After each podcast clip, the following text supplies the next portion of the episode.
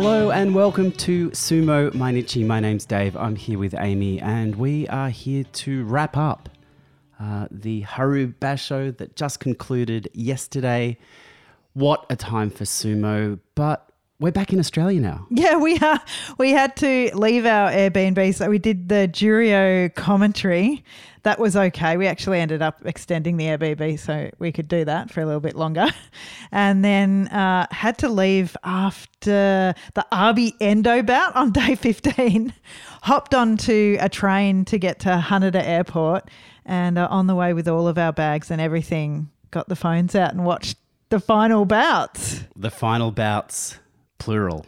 Plural. Plural. There was a playoff, obviously. Uh, we all know what happened, and it was a massive win by the great, the wonderful, the very popular Mongolian Rikishi Kiribayama. Yeah. I mean, he stood up. He completely deserves this Yusho. Coming into that final bout, he was one win behind Daieisho, so he had to beat him one time to draw the playoff, and then that second time. Wasn't it interesting how those two bouts looked almost identical in terms of strategy from both Rikishi? Absolutely. It was just such a strange way for it to play out. I mean, we really were. A few people, I reckon, were watching over our shoulders on the train, and we were sort of, you know, little community around us. But um, to see it happen in that strange circumstance, almost exactly the same way, it made me think that I was actually accidentally seeing a replay of the first bout. And you know how sometimes the replay is really small in the corner or something, or it's flashing, or it's in Japanese or something, and I just miss it. I thought it was a replay, and then all of a sudden they're getting up for a mono and I thought, well, th- that didn't happen the, the first time round. This is almost played out exactly the same way. Yeah. The, the, looking at the replay of the mono-ii, it was clear that uh, Daieisho had uh, hit the ground first. Yeah. Uh, what we did get to see, though, was some beautiful uh, slow motion footwork from Kiribayama that just allowed him to twist a little bit, Yeah. uh, remain up on the tawara as Daieisho's uh, left hand, I believe, hit the dirt first. Kiribayama then stepped on Daieisho's hand. Yeah, yeah. And it looked like, although I don't think this was the case at all, I, I'm not sure you can do this at that speed, but it looked like he was saving himself stepping on the dirt by very carefully balancing his foot on the tawara and then on Daieisho's hand. But that was just rubbing it in a bit, I think. I'll just crush this as well. As, Yeah, I'm sure it was there was no malice behind it, but it made the job for the people reviewing the replay quite easy. Yeah. Because when a foot is on top of the hand, the hand must have touched first. There is absolutely no puff of dust there from the foot, only from the hand. Um, we, we've just sat down and, and rewatched those final few Mm. bouts, and uh, I think one of the things that I'll remember is the close-ups of Kiribayama and Daieisho's face as the mono-ii decision was read out. Yeah. Heartbreak and Yeah. pleasure. Yeah. Kiribayama, the little video of him hearing the decision has gone around the internet and it's just a real joy to watch. I'm always on tier watch at that stage. But because it wasn't a definitive win, because he had to wait and, you know, he wasn't sure what happened, there was that just moment where everything was suspended and then the emotion rushed in in a very different way from how it would have if he just sort of won it straight away. And he he just looked so overwhelmed with that emotion and he sort of teared up, didn't he? I wondered how much um, relief was part of that. Oh, yeah. He- he- the way I read the reaction was he wasn't sure whether he'd done enough. Mm. He won. I wonder whether he thought there might have been a touring. Oh, she it was obviously very, very close. But Kiribayama, such a deserving uh, champion. Uh, from my looking at social media, Yeah. having a glance at it over the last 24 hours, Yeah. hugely popular. I think there were quite a few people who perhaps, like me, I'll just speak for myself here, Kiribayama had snuck up on in terms of being a Yusho contender. Like we always knew he was up there, he was doing really well. But I was focusing on Midori Fuji first. And when it became apparent, the poor guy, that that wasn't going to happen, very much on Daieisho. I didn't think there was any way Daieisho could be beaten. I was uh, very much uh, thinking that that was going to be a thing because he was moving forward. We know Kiribayama can move well. I thought he'd move out of Daieisho's way for sure, but it looked like he had a set plan that he was able to execute twice at Tsukiotoshi. I completely agree. And it showed me too that Daieisho had a set plan that he wasn't going to vary from as well. yeah, that's true. But just having a look at Kiribayama's performance over this 15 day basho, the reason why he wasn't on your radar, he wasn't on my radar, was that at day seven, for example, he was four and three. Now, at the same time, Midori Fuji was seven and zero, Daieisho was seven and zero, uh, Midori Fuji went all the way to 10 and zero. But uh, Kiribayama, that day seven loss against Kotonowaka was his last loss of the basho. Yeah. And from there, just poured it on. He did have a Fusen Yeah. show. One on- little Fusensho. On day 14. Uh, but you wonder with Kiribayama's form, he probably would have knocked over Wakataka Kage anyway. Yeah, I think probably Wakataka Kage's form as well.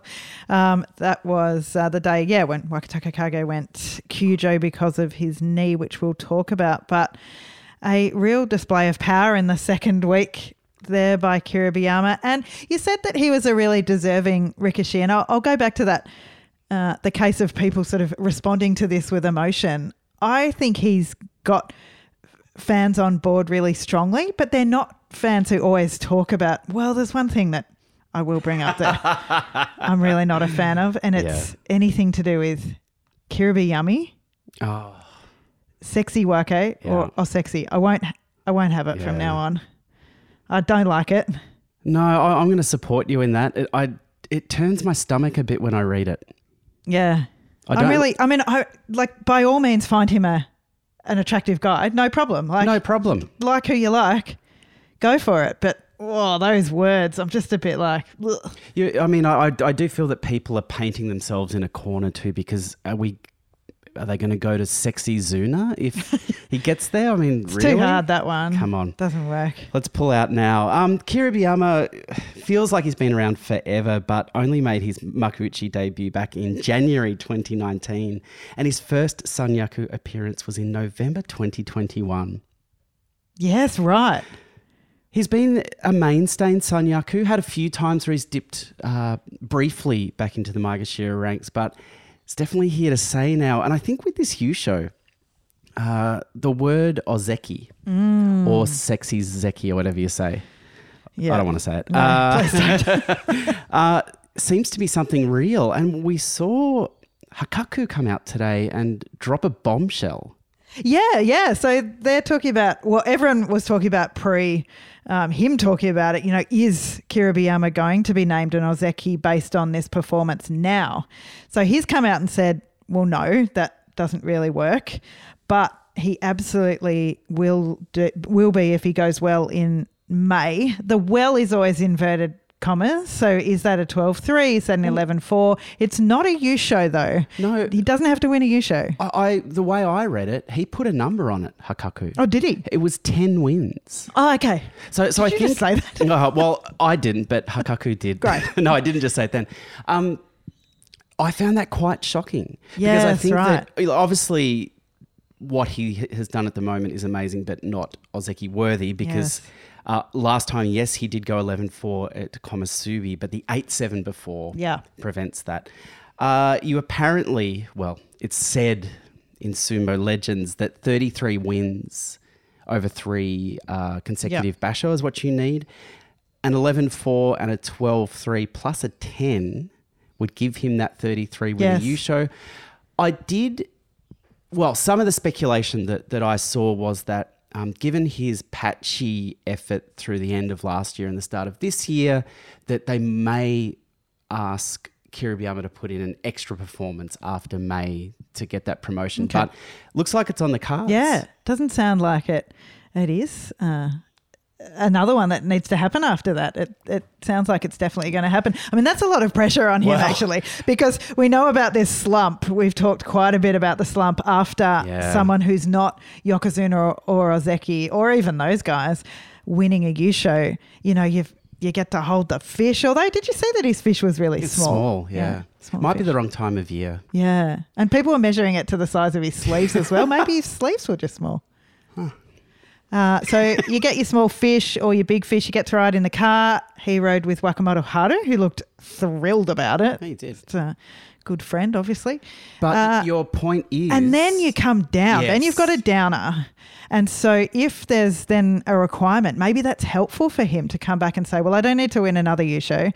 You know, that's Terunofuji might be coming back or et cetera, et cetera. You know, Takakeisho will be trying really hard because he'll be Kadoban. Maybe the 10 wins is just enough of a uh, Well, I mean- prize for him. 10 wins on paper sounds easy.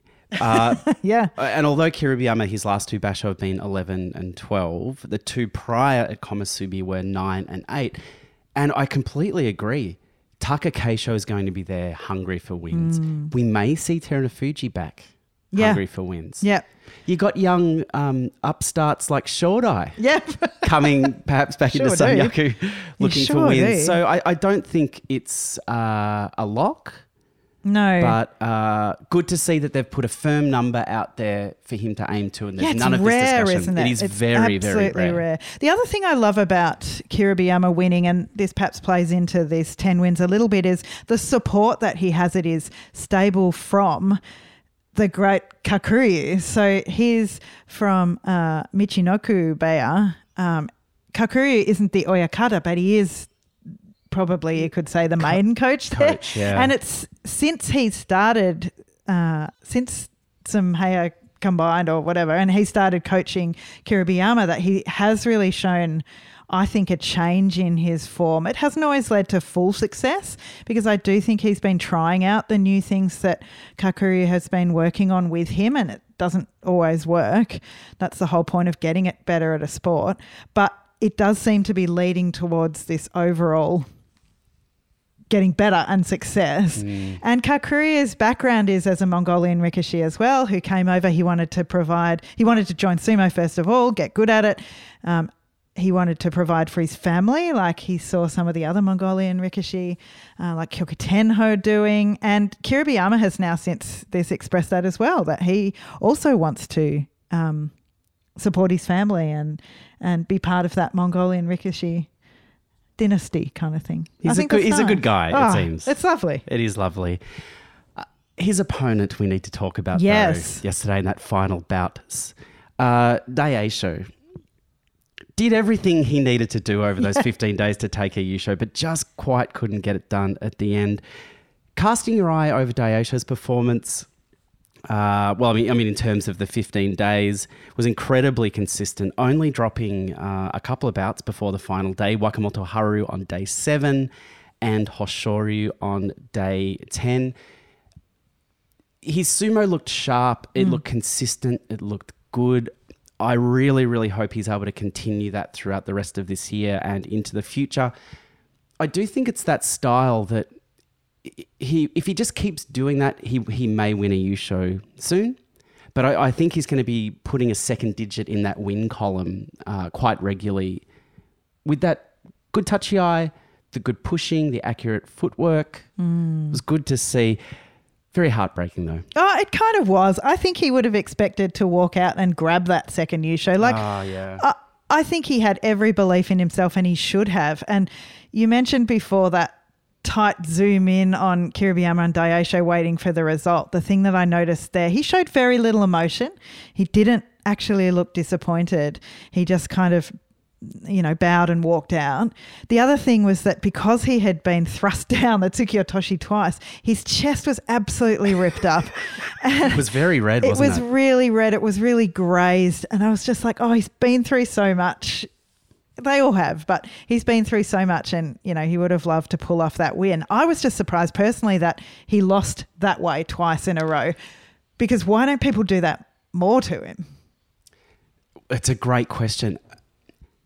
I think he only has, well, I shouldn't say he only has, he has one way to win. And I think Kiribayama, it's just his footwork and his ability to move laterally quickly that caught Yeah. Daieisho in Yeah. the exact same way twice. By surprise twice.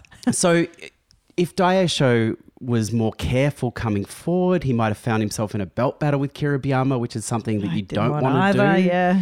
Uh, so look, I've got a lot of admiration for Daieisho and the way he went about his sumo. Me too. Uh, and there's really good news for him as well because Hakkaku has said that he too, he thinks that Daieisho too, as well as Kiribayama, is on an Ozeki run. So he said, I hope that he too will do his best to become an Ozeki in the next tournament. It, that feels a little bit more like where we, if we compare it to his statement about Kiribayama, he is a figure. Yeah, but This even sta- saying something, it's so out of character.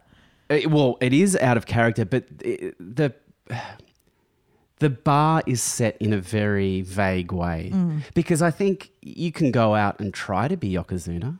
Yeah. try to be Ozeki, Yeah. sorry, I should say. Uh, looking at Daieisho's results, uh, January 10 and 5, and now Komusubi 12 and 3. And the thing about that 10 and 5, which is the odd one out, is that it was from Maegashira 1. And usually you need to be at Sanyaku to get those 33 wins. So it's been, Well, it's not a rule, though. it's not a rule, absolutely. And Yeah. if this happens, I mean, they're, we know that they're Bit sh- very much looking bit short. bit short on Ozeki. yeah. Don't have uh, that many.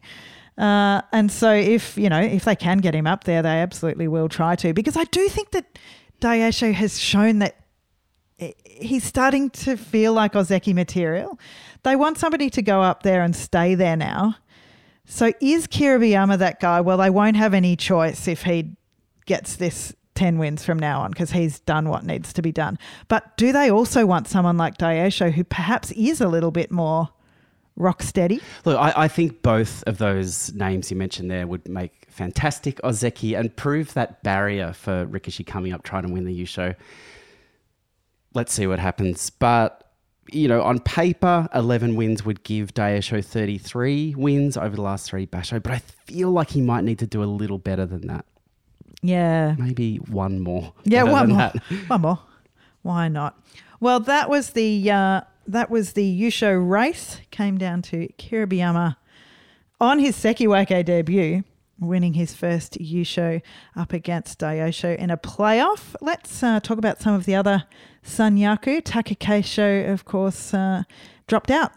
He did uh, that injury, I believe it was day four or five, I want to say. I can't quite yeah, remember. how early? I feel like it was. Well, we were there the first four days. It was after that, maybe day six. It was yeah day. Yep, day Yep. after day six. He after dropped day out. six. Yep. Uh, so he'll be Kadoban next time, which means that he needs to get 10 wins, no, eight wins Yep. to retain his Ozeki status. I think if is he's healthy, uh, he'll have no trouble doing that. It's just this this vicious cycle of Ozeki, which I, I think has led us to this situation that we're in. Is it's an incredibly hard uh, position to maintain because once you get into that cycle of injury, you only ever have that kind of eight weeks or six weeks to get fit again. Then you've got to go out there, just try to scrape uh, scrape together enough wins to maintain that rank. Yeah, it's so it's so difficult, and especially with with how much they do want to promote some of these younger guys or some of the guys coming up. You know, sort of he's still young, he's still hungry, of course, but those niggling injuries are really proving a problem for him. Absolutely. Well, there was another big Kyujo on day 14, Wakataka Kage, and this one caught me by surprise. Yes, you mean you didn't realize until he went Nope. Kyujo that there had been it because he won. He won that bout. I I don't remember him moving awkwardly after, although maybe I wasn't paying attention. And it sounds like it's a terrible injury. The medical certificate uh, saying which um, Arashio Oyakata put up online. So it's, it's very, it? you know, Mm. usually you get a little dribble of information. Maybe this is a new era of sumo, but he actually put a photo of the medical certificate up online. It says three months of treatment at least, I would have to say. You know, damage to the ACL, the meniscus, and all of those things that happen to uh, people's knees like Terunofuji who Yes. didn't get it treated and now is paying for that. So perhaps it's a good thing that he's just going to go straight out and, and get it treated. That's it. Well, we assume so. Um, Kitanofuji, uh, ex Yokozuna, who usually does the um, commentary, but has been in hospital actually for this basho, but uh, got released right at the end, which is good news. He wrote a column, he wrote it into his column. He's a massive Wakataka Kage fan, it seems. And he called the knee shattered and said that it was an it was awful timing because uh, it was on the eve of him becoming Ozeki. And he even finished off his statement by saying, I feel as if there's no God or Buddha because of the timing of this Wow. injury. You know- Dramatic. You know, an injury's bad when it causes such a great of the sport, ex Yokozuna, to question his faith, yeah, his very existence. his very existence. I mean, we know Kid Fuji was rocked by this injury, but jeez. Hope Hero's all right. He would have abandoned God a long time ago. I think when Wakataka Kage wasn't uh, promoted to Sanyaku, when he went 10 and 5 at Oh, yeah. Maegashira 1, that's when he gave up on uh, any idea of God or a greater power overseeing us all. Uh, my question is Kitanofuji, as you said, he described the injury in great detail. Do we know, did he get a look at the scans or did they drop the scans around to his place? Oh, probably. I mean, he was in the hospital, maybe just, Oh, you know, did the little telephone motion to his nurse and Oh. was like, you got to get these for me. get the scans over. Okay, because yeah, I mean, I'm not sure if he's qualified, yeah. but I guess you know maybe it was that shattered that you know just a lay person could understand the uh, severity of this injury. Yeah, I suppose it happens in sumo so often that they've just got this this understanding in their head of exactly what the inside of the knee looks like. It's just Kinafuji Yeah. curry style looking Well- slob in the middle of the knee. Um, yeah, I mean, like that's it's probably a, one of the joints that they know the best how it looks like on the inside, given uh, the stress that the sports put on it. Uh, Wakataka Kage, get well soon, mate. Yeah, please. Hopefully, you're back fighting fit well. Looking at the other uh, Sanyaku, let's have a quick tour around. I think the thing that jumps out to me, there was only one Sanyaku Rikishi who didn't get their Kachikoshi, their winning record, and that was Tobizaru. Yeah, Komusubi. Yeah. Yep. So Wakataka Kage, the Seki Wake who didn't get his winning Oh, record. oh, and yeah, I meant all of the. oh, the all Sanyaku. Yes, Yeah, of yeah, course. yeah. So Tobizaru, six and nine. He, I mean, he's, he's smiles after he's losing his, uh, his bouts, Bouts. are starting to look a little bit less grinny. You know, he's he's like, oh, I love sumo. Doesn't matter if I, well, not doesn't matter if I win or lose. Like I'm I'm over overall going well, but you know, I still have fun. And now they're starting to look a little bit forced because for Wakamoto Haru to go 11-4, Daieisho 12-3 nearly won the Yusho. Kotonowaka 9-6. Yeah. And he's just there getting six and nine. It's a bit. It's not great for him. No, and I guess the, the big question is around Tobizaru and his future in Sanyaku. I, I like having him there as a komusubi, and I think when his sumo's on, he can be very inventive and very hard to beat. Uh, but as we see with a lot of these Maegashira ones and your upper Maegashira Rikishis, putting it together for 15 days is the real challenge here. And he didn't do well against the Sanyaku, the other Sanyaku. They're all the ones that he lost to. He beat Takakeisho on day one. We saw that. We saw that. It was amazing. uh, possibly uh, more to do with Takakeisho than him, but but he does have a he you know he has a a four four record against Takakeisho, so he can get around him. Hang on, say that again. Tobizaru has a 4 4 record against Takakeisho. Geez, I think so. I think that's what that's saying. Oh, but that's back. That's back a while ago. But he's beaten him the last three times they've come up against each other: Uh, November 2022, January, and March this year. Isn't that interesting? Yep. Tobizaru is the thorn in the side. Think he's a genius again. but he lost six in a row in the middle. Um, and that was, you know, all of the, the Sanyaku. Midori Fuji, fair enough. He was on fire then. Wakataka Kage, Shota Ayabi. Uh, the other, let's just quickly touch on the other Sanyaku Rikishi who did well. Wakamoto Haru. I need to declare that I'm not very neutral in Yeah. my feelings on Wakamoto Haru. I'm a very, very big fan, have been for a long time. Feel like he'd make a great Ozeki Yeah. in Oh, the future. I mean, he's that that stable guy that we want in Ozeki. We need that stability up there, and I think Wakamoto Haru is your guy. He went 11 and 4 over this basho, looked very, very consistent, looked great on the belt, uh, only dropping to champions such as Yusho winner Kiribayama, Sekiwake Hoshoryu, Shodai.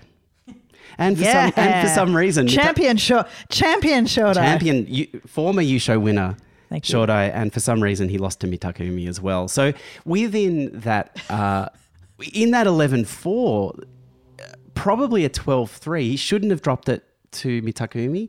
Probably should have been more competitive against Shodai, but consistency is the uh, name of the game here. Yeah, for sure. And the other Komasubi, uh, Kotonowaka, he did pretty well. He is starting to look, you know, consistent. Well, on paper, a 9 6 for, you know, a relatively new Komusubi is good. But if you dig into those last five days, he dropped four of those, losing to Maegashira 7, Hokuto Fuji, Maegashira 6, Endo, uh, along with Wakamoto Haru, Wakataka Kage, and oh, that's it. Uh, so, yeah, you kind of feel like he, I think he's lucky to get away with that. I think his score should have been higher than it was but Yeah. still has this ability to drop against uh, mid Maegashira. Had a very close mono-ii against Wakamoto Haru on day 15, where Makaharu, Wakamoto Haru flung him over his shoulder on the It wasn't tawara. close. Pretty it wasn't close. Pretty close. Hoshoryu, he's someone we skipped over. He is continuing um, a run of form, you know, in a way that sometimes just makes its way past me without me really noticing. But finishing on 10 5, even with a loss um, on day 15, is is okay. He, he's spoken recently about how he.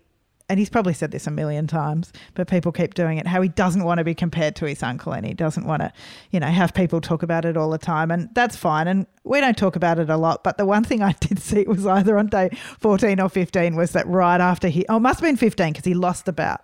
So day fifteen, final day, he loses his bout, uh, and Asashoryu just tweets a photo of himself in a bubble bath. Just like, I'm having a great time.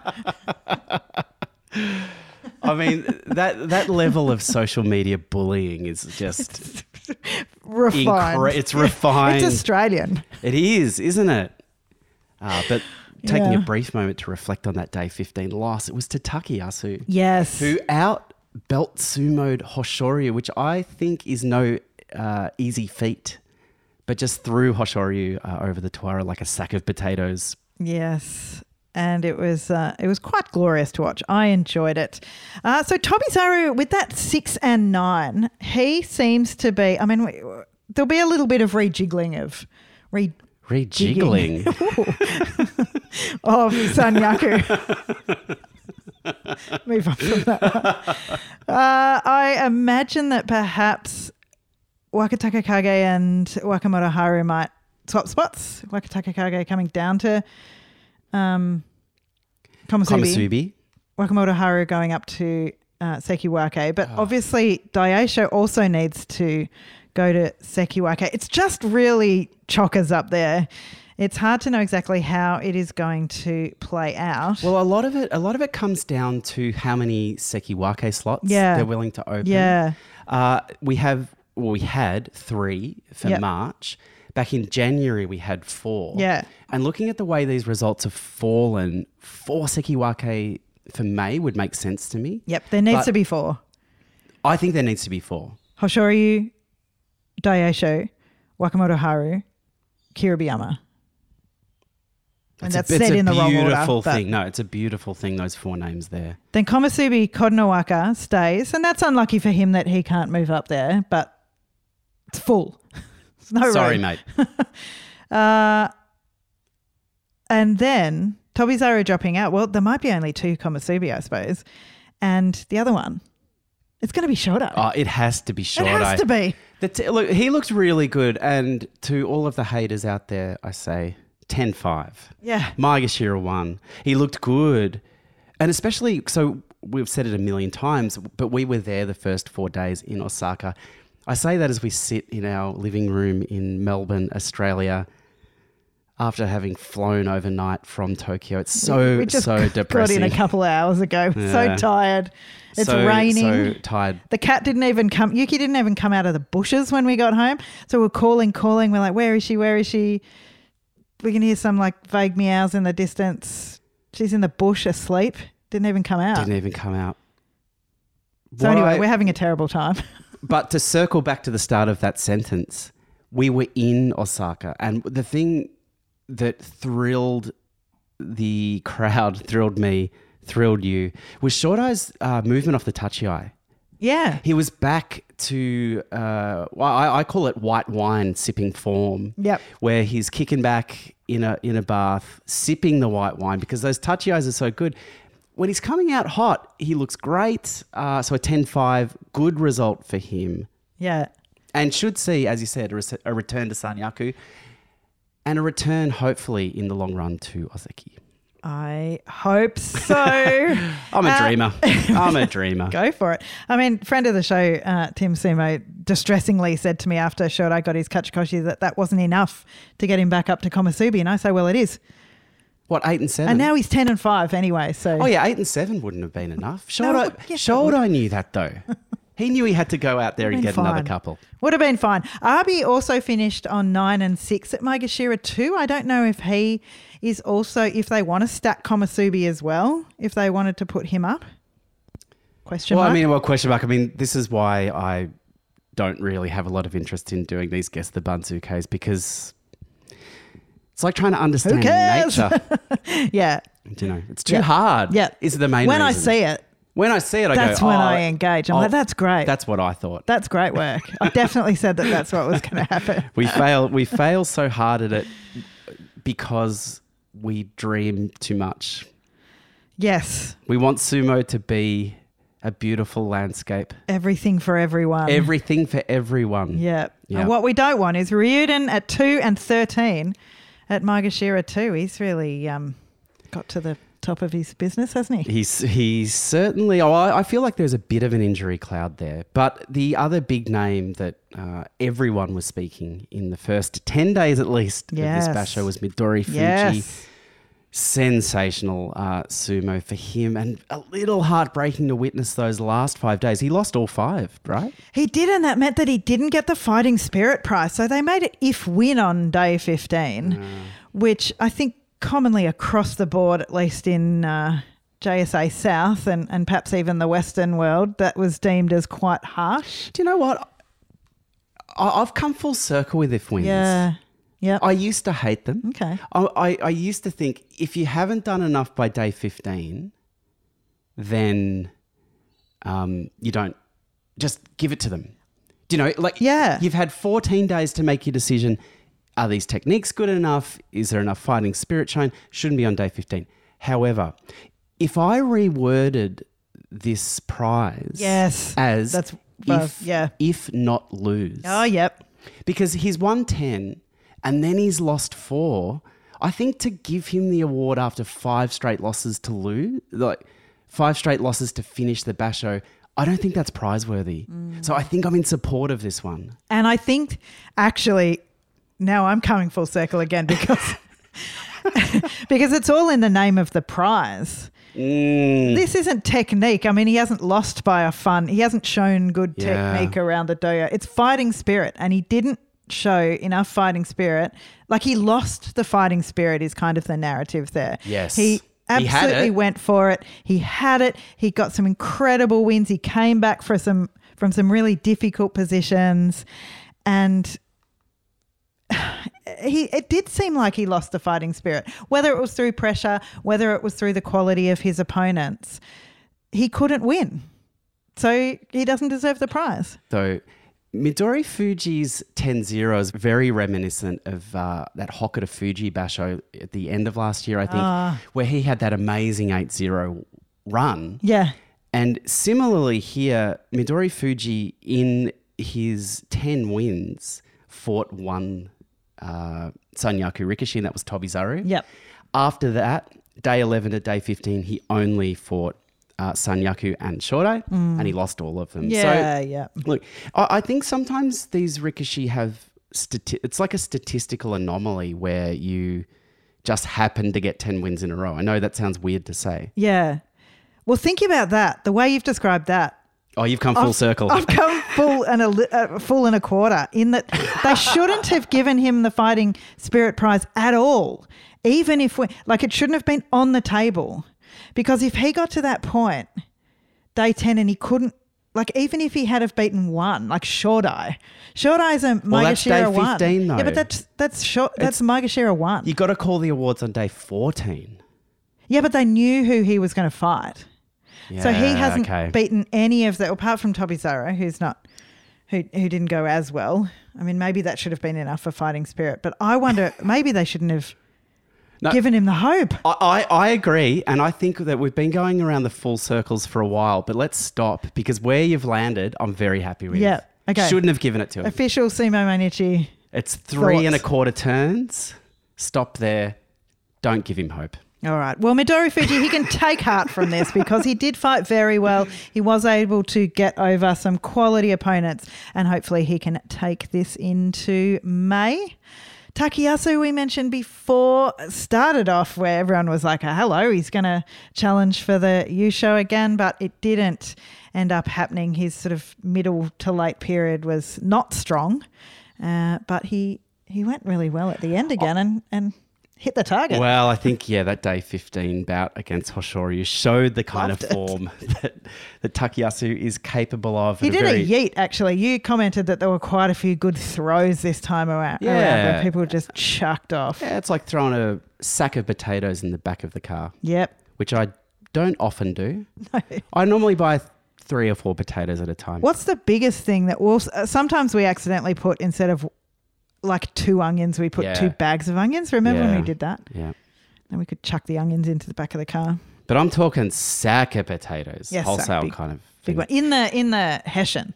In the Has to be in the Hessian in the so it goes Hessian. Um, and not like plastic sound. We saw a young man Oh, do something that he hasn't done in quite a long time. That man is Kotoeko. And that thing he did was that he got Kachikoshi the first time in a year. Let's let this song rip.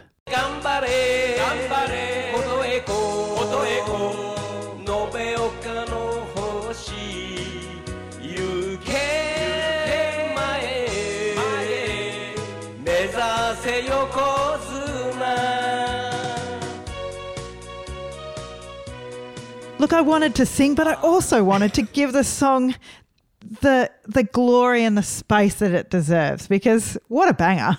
I was about to say it's like music to my ears, but it is music to my ears.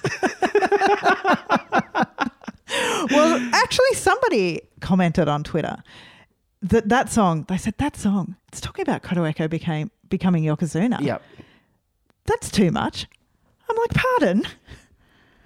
Why wouldn't you want to aim for the top?" If you, I mean, obviously this person doesn't understand the creative process. You, you what? You sit down and write a song about Kotoeko getting to Maegashira 3? No. Come doesn't on. work. Come you, on. You've got to go for it. Well, so good to hear that stirring anthem uh, again. It's been so, so long. Kotoeko looked better this time round. He ended up on 8 7. It took him a little bit of time to get there. He got that eighth win on day 13 uh, and then took the foot off the pedal, I think is the right way Sure to say it. He got the Kachikoshi and then just gave up pretty easy wins to Takayasu. He got it- Nishikifuji. He got it against Ichiyamamoto too, who went four and eleven, and uh, obviously wasn't finding much Well, much success. poor much old- sumo love. Poor old Ichi Yamamoto Yeah. too. He was giving out the white dots uh, like it was. A I was going to say a festival. uh, I'm thinking Easter, but and the white dots are eggs. Like but if let's you not like, get too yeah, no, if you like um, uh, milk chocolate. Do you know? Accidentally, they were giving out Lindt chocolates on the plane Mm. Today, and I accidentally took a white chocolate one. oh well, I love white chocolate. Oh, I should have given it to you. Yep. Let me let me try that analogy again. Ichiyamamoto was like a guest at a wedding Yeah. throwing out confetti, Oh yeah. and the confetti are the white dots. Oh, you're not allowed to do that anymore. yeah, you're not, are you? No. because it's bad for the environment. Bad for the environment. Okay, okay. Cooked rice. Okay, no, I've got such a good one. I've got such a good one. Ichiyamamoto is, and this checks out, in Japan in March slash April, and he's gone for a walk through Shinjuku Okay. uh, Botanical Gardens, and the the beautiful sakura petals are Yeah. raining. He's he's throwing them out. There we go. We got there. It's relevant. It is. I mean, it's, We went Ichi- there. It's beautiful. Ichi, Ichiyamamoto ended up on 411. People did worse. Yeah, but it's true. We circle back. Let's turn the circle back to why we're talking about this. Kotoeko beat Ichiyamamoto to Yes. bring up that eighth win, allow us legally to play that song for you. Yep. Yeah. because uh, Kotoeko did get the Kachikoshi. Yeah, but, and then I was about to say, Ichiyamamoto at Maegashira 8, it's his highest rank for a while, really didn't uh, represent himself well on the, the dohyo this time around. Nope, he'll be popping right down. There was some debutantes, some absolutely fantastic names. debutantes in Makuuchi this time around. And the best, uh, the most successful, which is music to my ears, love this guy, Kinbozan. He got his Kachikoshi on day 12 uh, at Maegashira 14, and he did not take his foot off the pedal. He finished on 11 and 4. This, I mean, Kinbozan just looked good day after day. At Maegashira 14, uh, you only needed three Basho Endurio to sweep through there. Uh, I just thought he looked so, so good. I can't believe he's only 25 years old. Yeah, yeah. His just frame looks so developed. He's So very, he looks to me as a smart Rikishi, knows how to use the weight, well balanced. I think he's going to go a long way. I think so too. And it's good news for him, this finishing strongly, because when he won the Juryo U show in January, he did take his foot off the pedal. He did sort of fail from then on. Did he win in January, or, or are you thinking think of so. Oshoma? Oh, another Rikishi I would have loved Kim about. Well, to win it. I mean, look- in my mind, he did. 11-4. He didn't do too bad. Well, he did lose the last three days. It doesn't even say Yusho there. I don't know why I'm, I'm making this up. No, I'm I just like in my memory. Yeah, I mean there are real Yushos and then memory Yushos. Yeah, yeah. Well, he got a memory issue. He also got the Fighting Spirit prize, and there was no Oh, if win on the horizon. There wasn't even a not. whiff of it. Nope, deserved it. Well, what about the other debutante? Well, another debutante, I should say, Hokuseiho. Where are we on the cope chart? Well, should we? Let's have a look at the Cope chart because I'm not sure if people are aware, but there was a really red hot uh, meme that was made around the Hokuseiho Yep. Cope chart, like in terms of, I said Cope chart. Um, Lovely accent. people uh, basically acknowledging that people think Hokuseiho is going to top out at some point Yep. and that And that the hype isn't worth it. the hype isn't worth it and that that he continually proves people wrong about uh, their underestimate us underestimate it's been a long flight underestimatation Underestimating. Under, underestimation is that the right way Oh yeah, underestimation of Hokuseiho's sumo ness. I think given how tired I am I will be sticking to two syllable words from now on Well- Hokusei Well, this is how far great. you've got into. Yeah, I know, no. You've t- you've typed cope, cope chart hoku. so let's. I don't. This isn't going to come up with that search. I've got it saved in my photos. I'll pop it up. I think Okay. where we're up to. I'm going to take a guess because I think I know. There was. Um, Lo- Like- lower Maegashira sorts it works him out Yeah, exactly. So there was unable to get basically a Kachikoshi and low Maegashira because they figure, yeah, Yep. figure out his style. And so we've moved past that one. So I would like to know what the next one is. We'll find out and we'll we'll uh, pop it up. But Um, I, I presume it's mid Maegashira. Well, yeah. top. It- It's hard, you know, casting your eye over his record for the 15 days. Great, strong start, four wins, but he was knocking over people like Oho Bushozan. He beat Kinbozan on day three, uh, but it was Mitoryu who rounded out that four. And then lost bouts to some surprising Rikishi towards the end of the Basho, Takara Fuji, Nishikifuji, uh, Takanosho, Daishoho. These are people that I would expect Hokuseiho to just use his strength to overrun. Mm, mm. He still is standing up very high, and people are certainly still coming at him on the belt and trying to either throw him down or push him back, which is probably the least successful option, but disrupt his style. He's become involved in some longer bouts again. We saw that very much in Juryo, where he'd just Yeah. stand there and not do anything. So I think he's got better at activating when he needs to, but we did see a little bit of, of standing around. This time in Makuuchi, so perhaps falling back to some old habits. I'd say that overall, I felt his opponents came with a plan. Yeah. They, they've seen enough of Hokuseiho. I, I think They're watching the tapes. they are watching the tapes and they're seeing that coming out quickly and not letting him slow the bout down is the way to beat him. Yep. And he was able to overcome that. He he was able to look at people who knew what he was going to do and beat them anyway to finish with a good kachikoshi, I call this. The uh, the nine six, but the other thing with Hokuseiho is that there are people absolutely snipping at his heels. Uh, Ochiai, we're going to talk about in Juryo, and then there's Kawazoe, like, and all the other people that Hakuho has his eye on for Miyagino Beya. He he just can't rest. No, he can't. He has to keep working. very, very big expectations for this very, very young man still.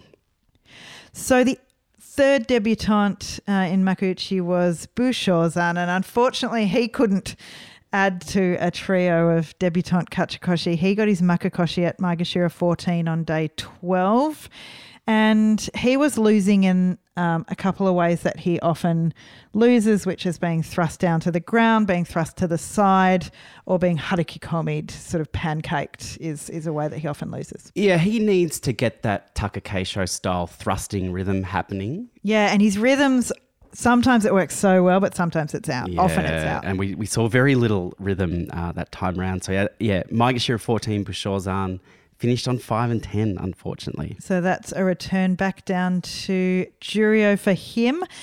It's a bit of a logjam down the bottom of Makuuchi actually, and it's hard to know who else is going to drop out. So Bushozan definitely.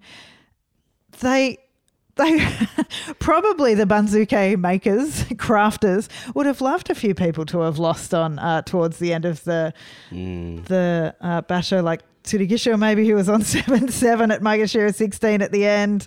You know, Mitoryu just pulled off an eight and seven. Chiyoshoma went fine. Oho, you know, he's slightly too high at Maegashira fifteen for his seven and eight to um to impact, but he really needs another go in Juryo, I would say. But probably won't get there. So maybe it's only Kagayaki at Maegashira 12 at Well, 5 and 10. who's y- gonna th- go. There's some facts here that you need to uh, apply to this situation. The Mm-hmm. Yeah. fact is, and we'll talk, we'll get into this a little later when we talk about Juryo, but Asanoyama and Ichinojo need to be promoted, Mm. no questions asked.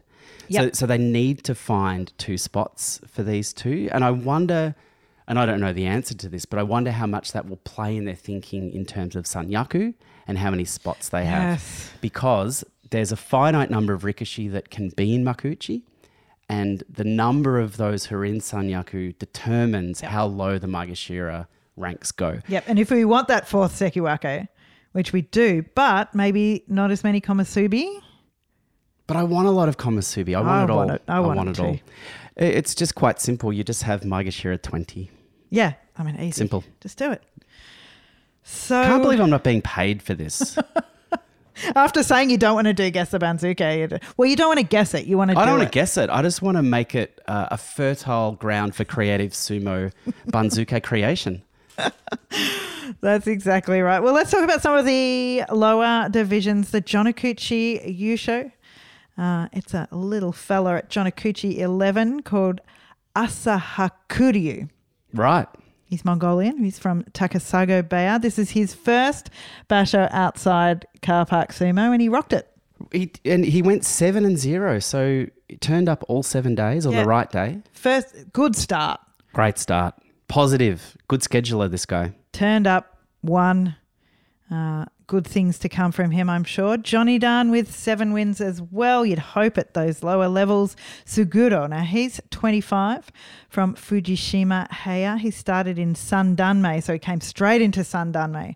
So won a few of those tournaments before, the university or business ones. Uh, the university ones because it's Sandanme in November 2021. But he obviously has been a bit injured. He's working his way back up from Jonidan. so Good to see. Great the way. stuff. we saw a Sandanme playoff actually, uh, and we love when playoffs uh, intrude into our Juryo commentary on day 15 Such a beautiful treat, isn't it? Yeah. I love it.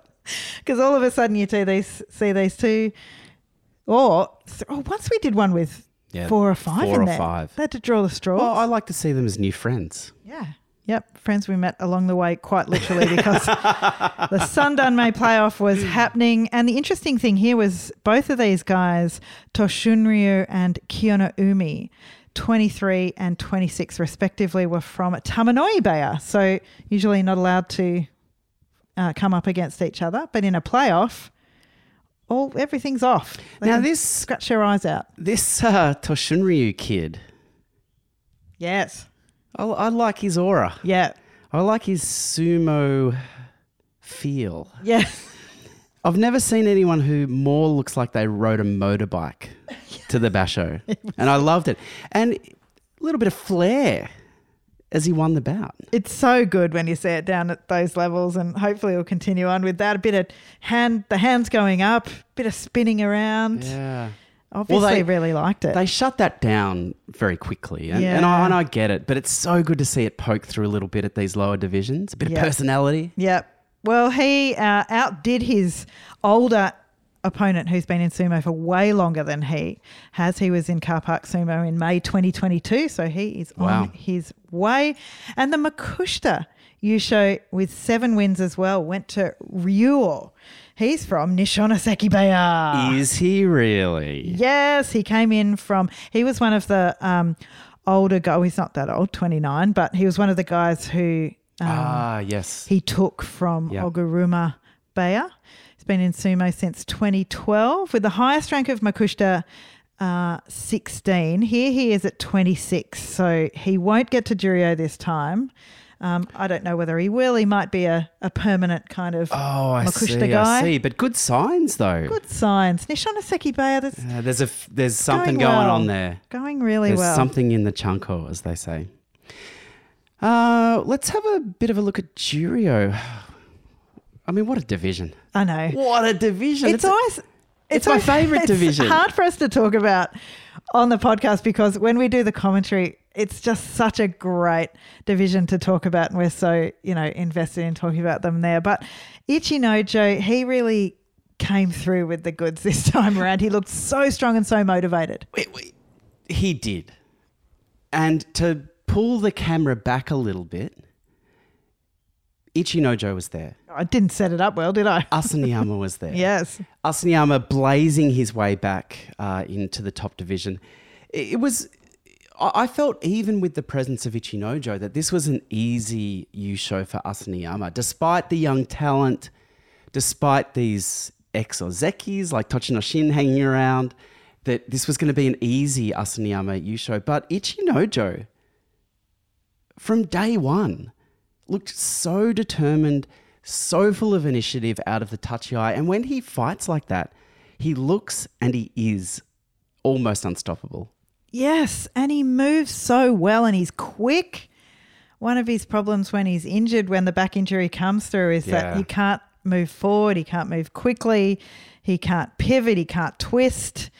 But when he can do all of those things, like you said, he, he can't be stopped. And it was day four when we were there that we saw him beat Asanoyama went backwards, took Asanoyama's full onslaught, which is a clever thing to do. And then, like he's been doing it for his whole life, turned around and deposited him outside. I mean, that was uh, just an exquisite bout to watch. And I, and I think the reason why I doubted Ichinojo wasn't a, uh, an injury reason. I think it's the kind of emotional load that he's carrying at the moment. You know, we've, we've spoken about it's very, everyone knows what's been going on with Ichinojo, but to see him just turn up and do so well, I think it's just, it's going to fill him with confidence going back into Makuuchi. And I think we'll see him climb up the ranks really quickly. I think so. He only had one stumble with the extremely in form Gonoyama. well, can we talk about this kid for a while? Because, uh, you know, you've got your Ichinojos, you've got your Asaniyamas, you've got your Enhos, people pulling focus and thrilling crowds. But the, Gonoyama just went about his work this time. I was blown away with his sumo. It was so, so strong. And beating Ichinojo and being the only guy to do that. I mean, sure, Oho beat Asanoyama. It can happen. Like weird things can, can Weird. pop Well, out. that's sumo. weird and wonderful, but with Gonoyama, it wasn't an anomaly. It was him standing there strongly, moving forward strongly. Big body, big sumo, Yeah. quick as well. quick. He understood the leverage and the physics that he needed to move Ichinojo out. Fighting at his highest rank of Juryo 6, he's still only 24 years old in front of a hometown audience in Osaka. An 11-4 is a dream for him at uh, Juryo 6.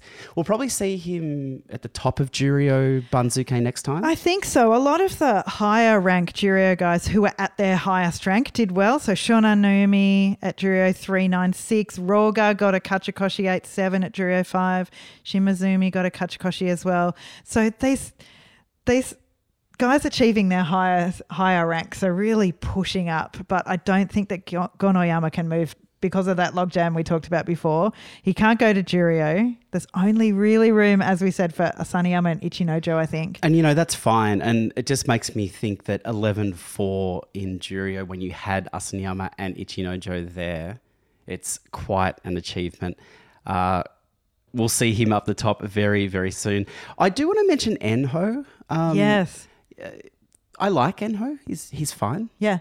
But it's been so encouraging to see this return to form. Like his sumo looks like 2019 Enho, where there's speed, the agility, the uh, the sumo mind is back. I mean, you need the body to be doing its thing for the mind to have the space to do the strategy. You can't do the sumo strategy if the body's not working properly. Yes. But I feel like now we've got those two things working together.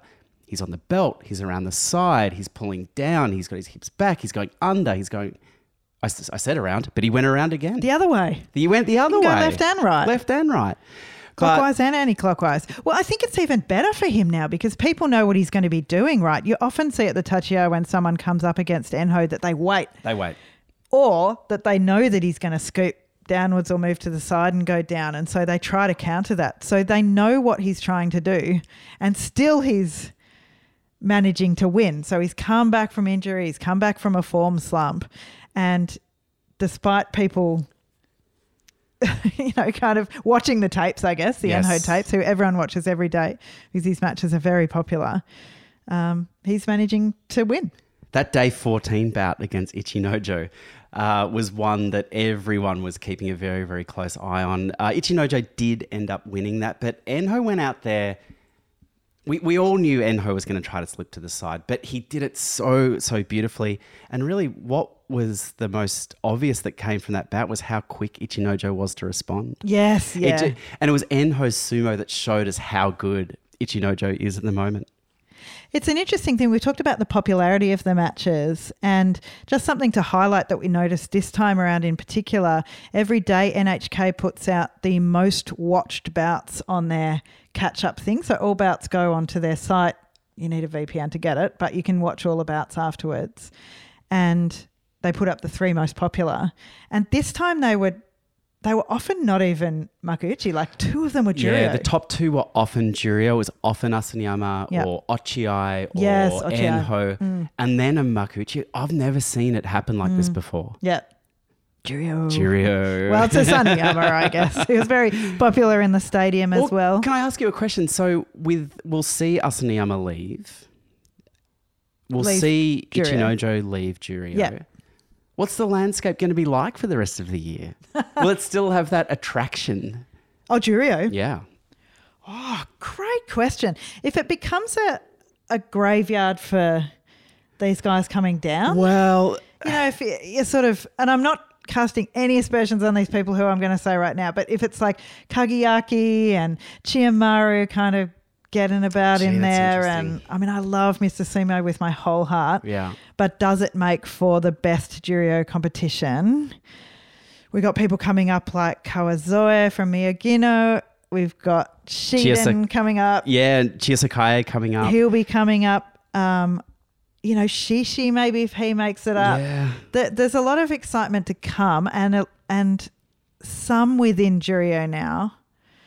Mm, great question. Well, so uh, I mean, uh, you said something very, I mean, shocking, if I can say, the, the Juryo graveyard.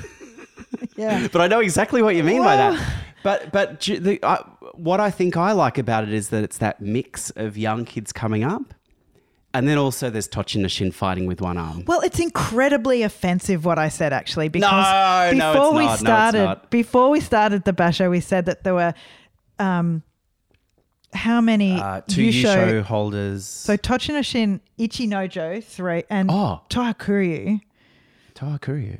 uh, and um, Tokushoryu. Tokushoryu. uh, no surprise, Tohakuryu Yusho I was just like, what? and Asanoyama. Yeah. So there's four Yusho uh, holders, ex Ozeki. Yeah. You know, so to call this a graveyard, I I wish I could rewind that statement, No, but no, you, no. you kind of know what I mean. I know what you mean. And look, Tokushoryu is a great example. We saw him return to Juryo after being uh, demoted to Makushita. Mm. Uh, and he went 4 11 at Juryo 14. Mm. But it's the beautiful mix of kids coming up, old mates. Yeah, and their experience, Yeah. Checking the kids. Like quite a few guys have been checked this time around in Juryo, haven't they? Like Mm. Tsushimanada, uh, Tochimusashi. Hang on, how did Tsushimanada go? He went uh, 4 and 11 Yeah. at Juryo 9. Exactly. Exactly. exactly right. That's what I was definitely not Um, wondering about. The other person we need to talk about is Ochiai.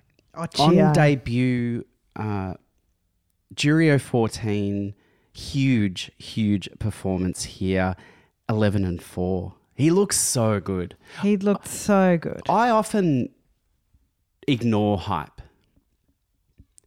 because it needs to settle a bit. Yeah, for You give it a few, like I'll see hype and I, and I put a little note in my calendar for nine months later to go and see if I need to check this person out. Hype But baby. I tell you what, after seeing Ochiai, Yeah. whoa, 19 years old. yeah. It's hard not to get on the hype for, train for this one, especially after seeing, oh, Yuki's back. okay, puss. Uh, especially after seeing him get injured on day seven against Tochimusashi. So he was yanked forward by the arm. Uh, whether or not that was necessary, it's debatable. Probably not. Uh, he was strapped up for what? Probably three days. after that, I reckon. Yep. So the day after that, he beat Shibano Umi. Yeah. And he he beat him in such a different way from how he had been doing sumo to start off with, but so strong. Then he beat Hakuyozan, who ended up going nine and six. Yeah, and Hakuyozan is a big boy in great form, and Ochiai found a way. Then he stumbled. So then he lost to Atamifuji. Ichinojo, fair enough. Gonoyama, fair enough. But then he came back and he uh, beat Tsushimanada and Kotokuzan. Again, with that, you have to think that even though the strapping wasn't there anymore, the injury probably was. That didn't seem like something um, that, um, uh, not dislocation, but the, the pull of it that would go away in that many days. Well, yeah. You hope that at 19 years old, these injuries aren't anything serious. But talking about legend. Uh, leads us beautifully into our Juryo special prizes. Yes. Uh, we didn't get to to uh, talk about them on the on the live stream yesterday because we got there a little late because we stayed at an onsen a little bit too long. but if you're interested in checking out our live commentary, it's up on YouTube, uh, Sumo Mainichi, and head across to the live tab. Uh, ch- our Champion of Tomorrow award is a tie. Well, it's not a tie. Two people get it this time. Yep. Ochiai and Gonoyama. No big surprises there. Yep. Very important, these two guys in the future of sumo. Uh, Rising from the Swamp award I gave to Takakento. Now, he's not all the way down in the bottom of the swamp, but I think I saw good signs from Takakento, good positive sumo. And with this award, we hope that uh, he feels a little bit of encouragement from the team here at Sumo Mainichi. Absolutely. 10 and 5 at Juryo 12. And we enjoyed his sumo. Uh, look, Takakento's a bit of a. He's a bit of a favourite, isn't he? We just. The, You really like well, I just look any any person who stands at the white line and just thrusts their stomach out to their opponent. It, I don't understand it, but I want to be involved. I know it. in the West we're trying to hide it. We're trying to suck it in. He's just like suck it out. suck it out. Uh, we didn't have a "Don't Let the Sun Go Down on Me" award this time around, but our encouragement award goes to this time Daiamami. Oh yeah. Yeah. Finished on six and nine. Uh, I think it was a hard basho for him, obviously car- carrying an injury. And I think the six nine uh, shows his mental strength to find a way to win six times, given how uncomfortable he looked out on the dohyo. He didn't look uh, look that comfortable, as you said, and but when he finds the power, when he gets that timing right, it can absolutely happen for him, and we want that to happen more. Enjoy watching Daiamami, and so that's the Sumo Mainichi Juryo Special Prize, the Encouragement Award for him. So we think we're going to see, we're positive we're going to see Ichinojo and Asanoyama be promoted to Makuuchi. Unfortunately, leaving Juryo, we'll see Tokushoryu slip out, Tochimusashi, and perhaps, depending on the way the uh, cards fall, Shimanoumi and perhaps even Kotokuzan at Juryo 10. Tokushoryu retirement. We said that Well, I last said it last time. Didn't happen. Yeah. I, I think two bad Makushita bashos in a row Yeah. could be it. But if he can bounce back and forth, he might hang around. Uh, and as we mentioned before, a few uh, Rikishi that might come up to Juryo, Chiyosakae, maybe Fujiseiun, uh, and a couple of other names there. But, well, it's a bit of a mess this time around. And I, yeah, I don't envy the people who have to put these uh, Banzukes together. Um, as we said, we uh, we're back in Australia. We're struggling with the depression of uh, leaving 15 or 16 days in Japan, where we got to go and see the sumo for four days. Uh, we got to meet up with our, well, for the first time in real life, our sumo Mainichi on the ground correspondent. Yeah, you've heard him on the podcast before.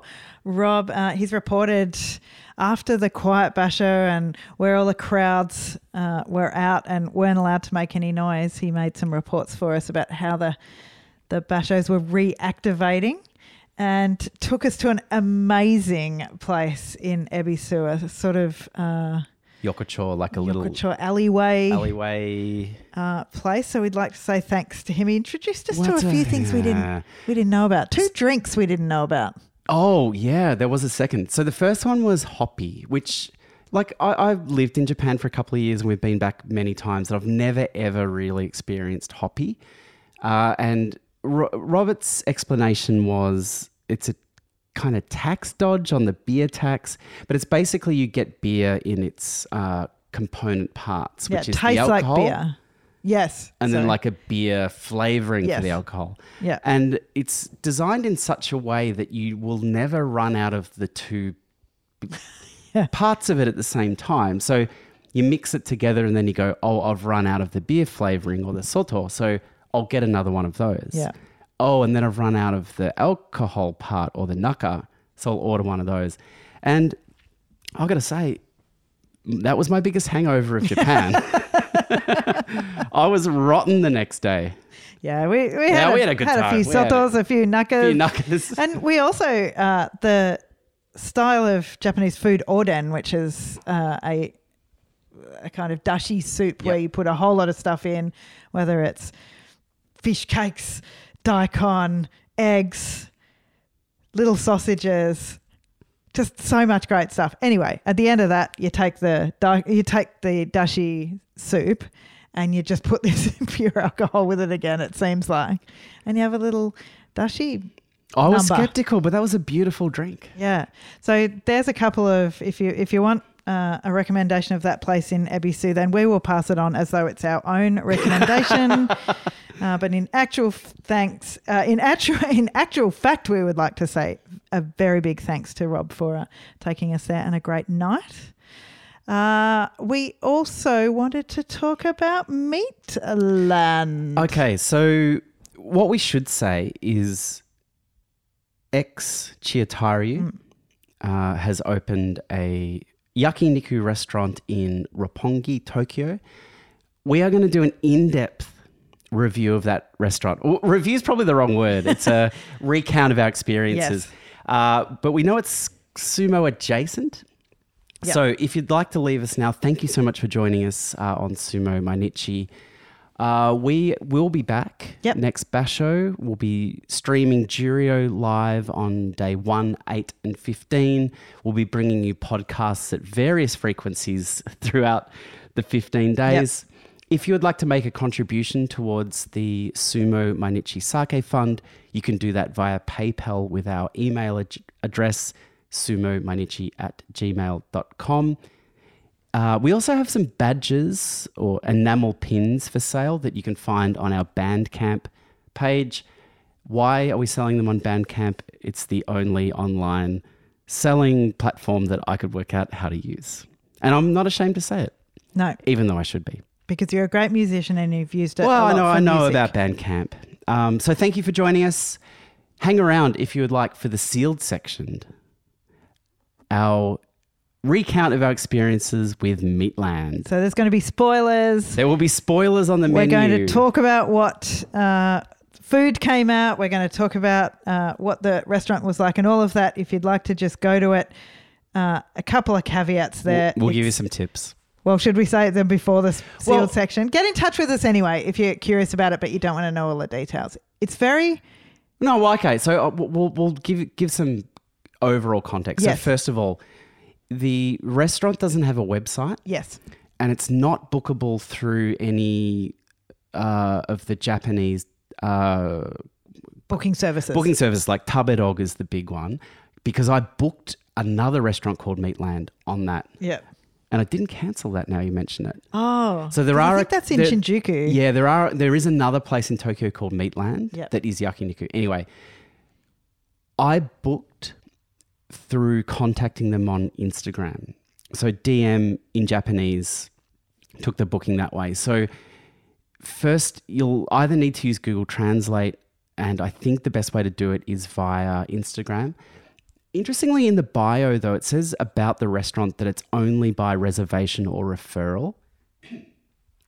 And once we got there, uh, and we'll we'll talk about how we got there, but once we got there, we saw why. There's about eight seats in the place. Yeah, it's very, very small.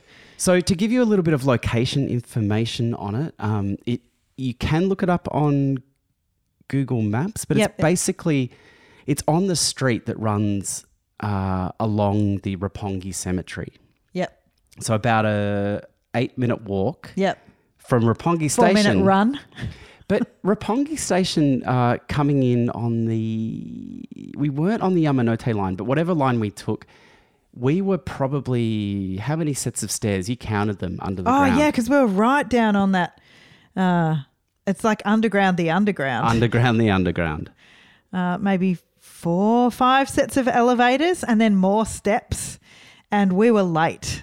Uh, No, so no, we don't, were- no, also no. don't be late. No, we were on We were bang on time. we time. just didn't know how many sets of elevators. No, no, we got there at 8.29 and our Yep. booking was for 8.30. Yep, no, we got it there. felt like we were going to run I late just though. ran a little bit more than I would Because I'm not sure if, if, if people have experiences with finding places in Japan, it can be so, so hard. Yeah.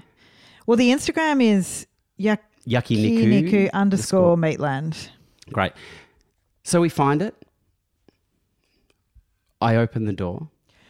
This is the sealed section. The Oh, only the other sealed thing I want to say Yeah, okay, before Yeah, yeah, is that it's very expensive. Okay, so And so just it's not like a usual yakiniku where, you know, you just sort of order as you go. It's a degustation. yep. And if you don't know what a degustation is, it's like individual courses you don't choose. Yeah. You just get it. It's very much a yeah, it's a set menu. To give you an idea, it was about 33,000 yen. No. 33,000? Yes. 33,000 yen. Plus drinks. No, no, was including, including four drinks. Yeah. Yeah, we had four drinks. So now's the sealed section. We're going to be talking in detail about the menu and about the experience. We push open the door. We walk in. One word came out of your mouth at quite a loud volume. Well, we didn't know who was going to be there. We'd seen on Abema last night, the night before, night We'd, we'd seen Chiyotairyu commentate. So we are like, okay, he's in Osaka. I am aware that Abema is low budget and probably is just a tiny room in Tokyo every single time, but I wasn't sure where Chiyotairyu was. And I certainly wasn't sure of his association exactly with the restaurant. Has he just started it? Or, you know, is there a possibility that maybe somehow we might see the great man? We walk in, there's one guy there, it's him. I go, Chiyotairyu. And what did he do? He didn't say a whole lot. No. His eyes widened. Yep. He looked at me in the face and he pointed to the seats and then he walked out. Well, no, he asked, like I said, we've got a reservation. He asked if it was me. That's right. So he and it was me. it was you. And W door. Yeah, and we were the only people there. Yeah, we were the only people there. But then he left. Yeah, then he left and we thought, well, we wondered whether or not you'd scared him off. I was really worried because that's not really something that I do. I'm not ever, ever, honestly, the person who I've talked about writing to MacGyver for Yeah. his autograph a million times. That's where I've stopped it. I've never asked for autographs. I've never gone up to people. You're not a big celebrity I'm not. Yeah. I'm really honestly not. no, I know. But when you come face to face with Chiyotairyu, When you weren't expecting to in- as well. When I wasn't expecting to, when I've just run up five sets of escalators, it's raining. It's so raining we hard, both yeah. had umbrellas. That's and Roppongi is so busy. Your umbrellas are constantly bumping into other people. You try and do that thing where, like, do I take my umbrella low? Am I going high for this one? Oh, I've just smashed some guy in the face. I'm so sorry. Sumi Masan. But then Chiyotairyu's there. yeah, he was there. and He was very much there. it was quiet. There was jazz music playing. Yeah, so so I, I think oh, maybe we'll save this for the end, but the, the ambience was it was very quiet. Mm. And because we were the only people there, so there was there were just the two of us, Mm. another two tables of four. So basically it's very, very low capacity, which a lot of you know places are in Yeah. in Japan and Tokyo, and it's what make, makes it so special. But we're basically sat at a yakiniku table that had the grill covered, but very much prominent Yeah. uh, exhaust Oh, pipe to get the smoke off. So much so that we couldn't see each other across the table. Yeah, so the exhaust pipe was so low that it was just in front of my head. Sure was, sure was. So, so just to set the scene before we start exploring the menu, I had only had back and forth online about making the booking. There was no question of menu of anything. So we sit down before anything else. Any here's a menu, or they put out a drinks menu Yep. but drinks menu only. No, no, no information about the food, but what came out was a platter with a glass container full of smoke over it. Yes. Yeah, so one each, a beautiful glass There's a word for it. Yeah, It's, um, it's cloche. A glass cloche. but it's a, but it's small. Like with a cloche, you think big and metal, like massive and metal, MasterChef style. This is small and glass and filled with smoke. There's another guy there suddenly because Chiyotairyu, he's exited. Yeah, and- and you thought I he's gone felt home. Bad. Yeah, like I was yeah. just like, oh well, he's you know You've spooked him. dumb gaijin and I hate him and I'm not coming back because there's 12 more people in the kitchen who can do my job for me. Right. So this other guy comes out, serves the smoke. I'm like, well, I'm just going to go with this. It's my own fault. Um, smoke wafts through the room. It was Sakura it is. Sakura smoke. It's a piece of beef on a amazingly light piece of toast with maybe parmesan over the top. Did you think that There was, was a light sprinkling, of, I think, parmesan. And, you know, he said what it was, which uh, we could we could understand, and left us to eat it. And we we're just like, what is this? Yeah, so at this point, because we knew that the concept for Meatland was yakiniku, but infused or influenced by other cuisines, and that the initial chef they had come in was French. Yep. But I thought that was always an option. But after seeing this this first dish, I'm like, I need to think, rethink what I know about yakiniku. I need to put all of my preconceptions aside because I had a bit of toast with yakiniku meat on it and I loved it. It was so good, and this is where we first realized that we were in for a, at least a culinary treat. Well, at this point, we we were thinking. uh, It looks like a set menu has started. Yeah. And I I had a bit of low key panic because I'm like, I Wasn't that low? Oh, yeah, well, like in the sense that you know it costs what it cost, but yeah. when you sit down in Japan, like I think in probably way more than Australia, Yeah. things can be expensive in orders of magnitude that we don't understand. Right. So 33,000 yen for a meal is very expensive, but I I thought it could have been higher. Right. And not knowing the cap at that point, I thought, "Oh, this is really really fancy." Yeah. And very much yakiniku is like dirty, smoky, Yeah. cheap, Yeah, explain loud, what it is noisy. normally. Well, it, it's a it's a you know, yakiniku is a style of grilling meat that is borrowed from Korea. Uh, you have kimchi with it. You you are served plates of raw meat that you throw on this grill that sits in the middle of the table. It's a great food to have with beer, but it's very, you know, I guess noisy, smoky, dirty is what I think about. But Meatland is the opposite of all of those three things. It's refined, it's clean, uh, it's uh, well, it's more delicious than regular yakiniku. Yeah. So at that point, lo- you know, the first dish off to a great start. Low key panic about what this could cost. Yeah. And I, I did, you know, I didn't know whether it was the right thing to do to say, how much will this cost? you know, I mean, we just wanted to keep it chill. So, you know, we sat there, we went on. So that was course one. We should also say that when we sat down, we were given a menu. well, what we eventually realized was the menu. Oh, yeah, we didn't know it was a menu at first. Well, it's got emoji on it only. I, so the courses are represented by emojis. So the first emoji, and I might need you to have a look at that one. Oh yeah, it's yeah. a bit dark in here. It's a uh, it's a piece of bread. It's the bread emoji. Bread emoji. Okay. So that's the toast. So it was a yeah, as we said, a piece of toast with a beef, Hmm. a piece of beef above it. And I, I'd never already with one thing, I'd never tasted a piece of beef like this. oh, it was it was spectacular. Uh, so that was course, Course one. one. and then who comes to collect the plates of course one? So Yeah. we've you know delicious small scale panic about the cost. What's happening? That was delicious. Oh my gosh, this is going to be a great night. Chiyotairyu comes back out. Yeah. He's like, I'll take those Yeah, plates. how was that? Yeah, so it becomes evident that it's Chiyotairyu and a waiter working there. So I think it's Chiyotairyu and this other guy putting the food together, bringing it out, doing the dishes, pouring the drinks. I've got to say, Chiyotairyu made a killer highball. He was really great. And he definitely made the highball that we ordered, which was our second drink, because the other guy was out doing the food at Yeah. that stage. And we could hear the ice clinking in the Yeah. back area. There were only two people out there we could see. When you went to the toilet, you know, when you have a little cheeky of look as to what's happening in the back area, Yep. there's just those two. I don't know if this is every night that it's like this. Perhaps they have other staff. Perhaps we were just super lucky.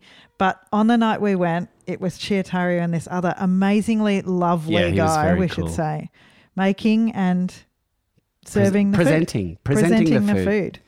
giving us the background of the regions that the ingredients came from and how we should eat it best. You'll be pleased to know that the second time I saw Chiyotairyu, I absolutely kept my shit together. I w- you- I didn't even look. I was just head down. I was like, all right, let's be respectful here. I said, Yeah, the were- food was delicious. You were much, much more in control the second time around. Thank you very much. Um, I'm like, well, if I've already kind of ruined it with him, that's fine. Um, I'm just going to do my best from here. And then the dishes started coming. So they were brought out by both of them. The second course was a beautiful little um, consomme or um, broth. Yeah, yeah, a, a beef broth made from bone, and The emoji was a bone. yes, and and served in a beautiful piece of white ceramic with a little, a tiny lid. Was it cold or hot? Can you remember? It was hot. It was hot, Well, okay, okay. let's say warm. Warm. Yeah. Yeah. Delicious. Absolutely delicious. Then so we're starting to get the idea of this menu. We've had a piece of we've had toast, we've had bone. Next one. I mean I'm I didn't even know there was an emoji for this. I, I guess people don't use it very often, but it's a potato. and what comes out, and we'll put these uh, Yeah, we'll put pictures photos up, up. and we'll we'll caption them with spoilers so people don't uh, see them if they don't want to. But it's a potato galette, very thin, sitting on a shisho leaf. Shisho? Yep, she saw. Shiso leaf, uh, with a beef tata- tataki oh on yeah, top. I mean this this was a beautiful piece of food. Looked spectacular, tasted amazing. I'm a big fan of shiso because we don't have it in Australia. I think it's considered a, a noxious weed. Yeah. and you can't legally yeah. grow it yeah, here. I think so. But the, I think the the American word for it is like perillo or perilla. Yeah, right. People do where we are though, in the suburbs. Well, you always it- see people trading plants. She say plant. She. Yeah, I- mean, So th- people have got what do you call them? Grow sheds out the back. people are growing up their uh, their shiso. It's not potent though. No, no, it's not a drug thing. It's, Yeah. it's a flavor that it's a flavor that once you give to people makes them rethink their palate. Yeah, it's strong. And Yeah. Australians can't handle that. Well, this we could handle because we've got very refined palates. And it was the other thing I liked is that they, you know, they show the guy. It was the other guy at this point. You know, showed you to wrap it up in the shiso. Yeah, yeah, yeah, yeah, yeah, yeah. Um, yeah. that was amazing.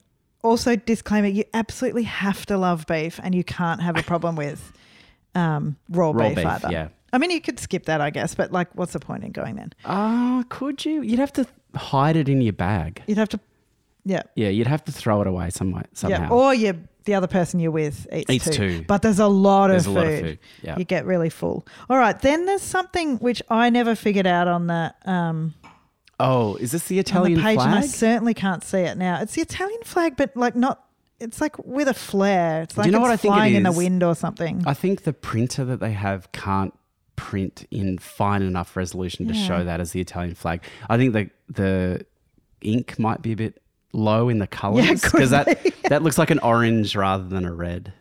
And so this one we actually didn't take a photo of, which was a disaster. disaster. We'd already eaten it before we We were very overwhelmed. because we, we were overwhelmed and we were um, just loving the food by this point. But I looked up uh, somebody else who'd tagged the food at Meatland and I found Kenny Matsumura, who is um, a guy who lives in Japan, but he's very interested. Ironically, I haven't spoken to this guy. I'm going to make contact with him in getting cricket into Japan, which I know happens. And there's, you know, expats who play expats from around the world who play cricket in Japan. I actually know it's it's, it's a bit of a scene, um, but this guy's involved with it, which is super cool. He's had a lot of dealings with Australia and other cricket nations. And anyway, Kenny, Kenny helped us out with Kenny helped us out forgot. with some photos. So the next one, the Italian side of it deals with pasta. So it's risoni, who, which I've very rarely eaten in my life. Risoni. so risoni is pasta, it's like the rice pasta.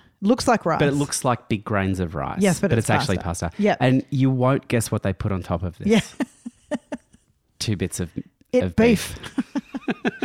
and it's like really like it's I don't think it's fully rare there. I reckon it's been like Yeah, well, I, th- I think a lot. I mean, yakiniku is about the grill and the smoke of the beef. So even if they grill it very quickly, it will still be quite rare, Mm. but have that taste from the grill. And this this dish definitely had that taste. Yep.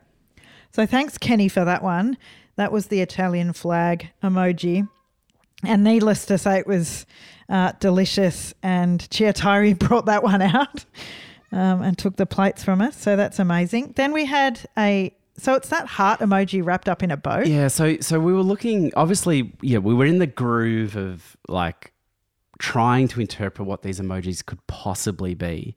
Heart with a bow wrapped on it. I'm thinking it's like actual beef heart. Yeah, well, every time I thought it was, um, it's not really awful, but another part Yeah, of the beef. and know. and this is a very common thing in yakiniku Yeah. is to have the or they call they call the offal generally horumon yeah, and right. it's very much a part of yakiniku but they didn't say that this was heart, did they? no and i don't think it was like these i think overall meatland is about pure cuts of beef Yeah, which was Um, interesting because I wouldn't have minded a bit of, bit of the other stuff. yeah you love the offcuts I do actually. Uh, so this was a beautiful sukiyaki dish, and when I say, I mean sukiyaki is normally the beef that you run through the egg before you eat it. But we had a, a beautiful egg yolk, uh, one piece of beef on top of, well, with some rice actually on Yeah, rice side. in a tiny little glass dish. Yeah. So, you know, if y- yakiniku experiences that people might have had in the past are, well, you just stuff yourself with so much meat. This is not that. This is bite size, very much set menu, degustation style. This was very, very good though. It was so nice. I mean, I guess this is what really made me think of France. The combination of the beef and the egg. It wasn't necessarily the chopped up tataki that you often get in, in French dishes with the egg.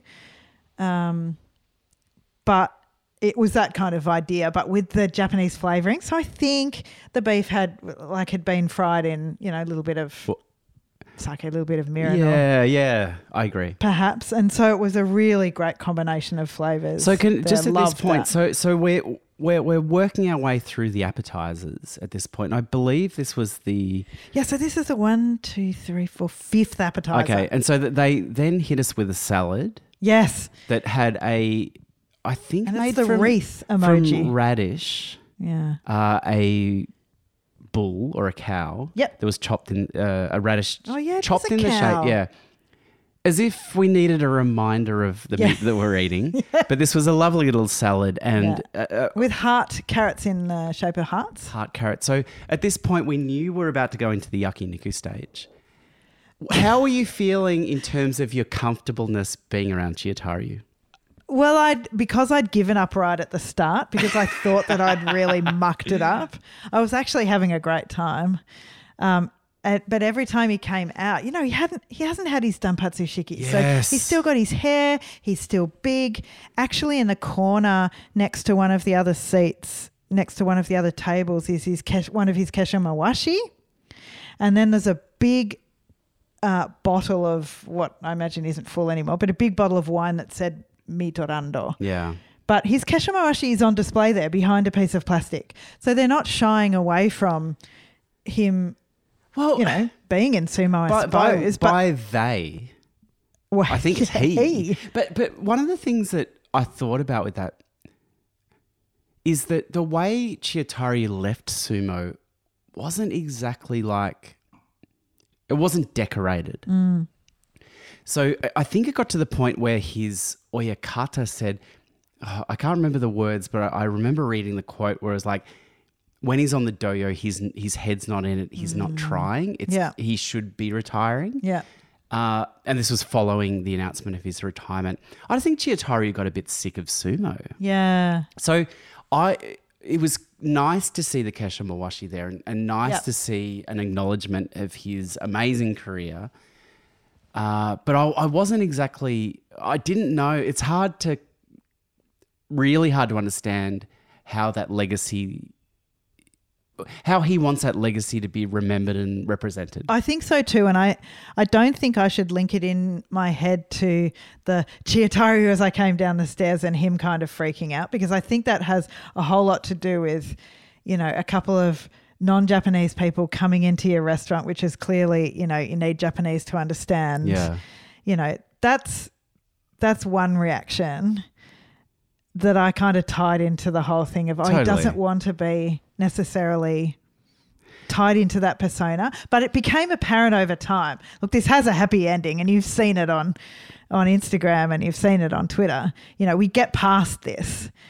Um, we spoke a well, we you spoke a lot of Japanese. Um, you win people over by being able to, you know, like I, I I'm not, you know, I'm not going to sit here and say I'm fluent, but I know enough that that because one of the things that you as a gaijin going into Japanese restaurants is that it's not that people don't want foreigners in their restaurants; they just feel a bit stressed that they can't Yeah. speak English. Yeah. So if you can speak some and understand some Japanese, 99% of the time they're like, oh, come in and sit down. It's fine. They just don't want the onus to be on them Yeah. to feel bad that they can't speak. English. And so, you know, I think because all, I did all the booking in Japanese that, I mean, they saw I had a foreign name. But anyway, you're right. Over the time, everyone relaxed a bit yeah, and to say that you know probably as we were hitting the yakiniku section of the menu it's probably 9.15 getting Yeah. on to 9.30 it's been a long time Yeah. we're still the only two people there yeah, and we were the whole time we were there. yeah And then they brought the hot coals out. So the hot coals had been prepared earlier. So often I'll put in the. who brought them out Well, I think that's what Chiyotairyu. Chiyotairyu did. He popped them in. I said, "Oh, hot. They're hot." Hmm. He said, "Yeah, they are." he did So we had a good exchange you know. there. Uh, and then just proceeded to bring out three sets of the most amazing, amazing meat I've ever tasted. Different cuts, different thicknesses, different amounts of marbling and fat. Um, left it up to us to obviously to fry them. So that was really nice, that interaction at that stage. Because the degustation's always kind of weird. You're Yeah, always know, you're so served and you're like these hoity toity like idiots there just like partaking in this meal. But to be able to then start frying and doing it Well, ourselves was cool. That that that's when it felt like it was a bit more, you know, traditional yakiniku. Apart from the fact that yakiniku usually serves the cheapest cuts of meat, these were like beautiful. Yeah. And so these cuts of meat are detailed in the menu in Japanese. So they're the the names of the cuts. Um, and the one that really put me off was the first one, which has the tongue emoji. and again, I'm like, oh, it's like the heart. So we're going to get heart, and now we're going to get tongue. And I was like, well, great. And the cut of meat kind of looked like a tongue, and then he called it something else. He said, "No, it's from the back of the arm." Uh, arm. Oh, What a no, cow's he was- he Back was- leg. front leg. Let's not get into cow biology right now. No, um, he was referring to another cut that was tongue. Oh, it was tongue. Yep. Oh, well, that's why the tongue's emoji there.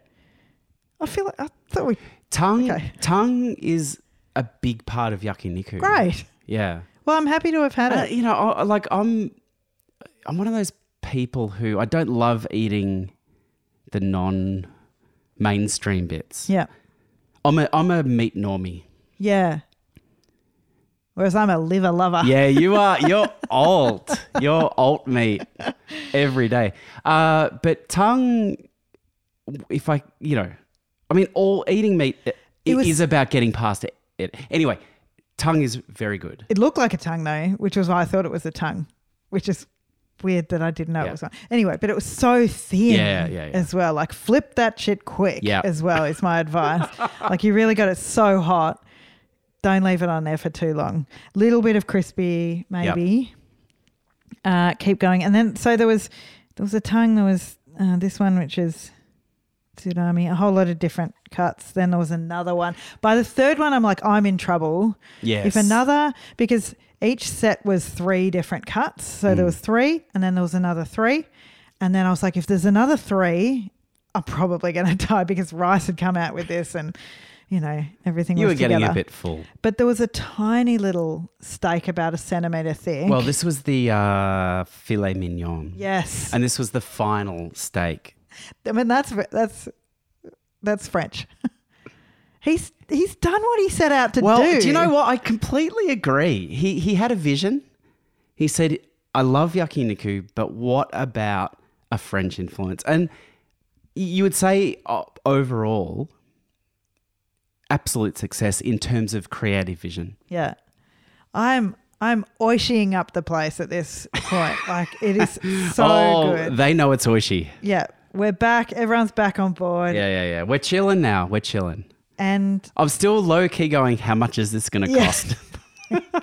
we had said at this point, we're like, Whatever it costs. this is our first trip back. You Yeah. know, all of those things you do to Yeah. talk yourself up. We we'll just I have, and you know, I said to you at the time, I have two mostly functioning kidneys.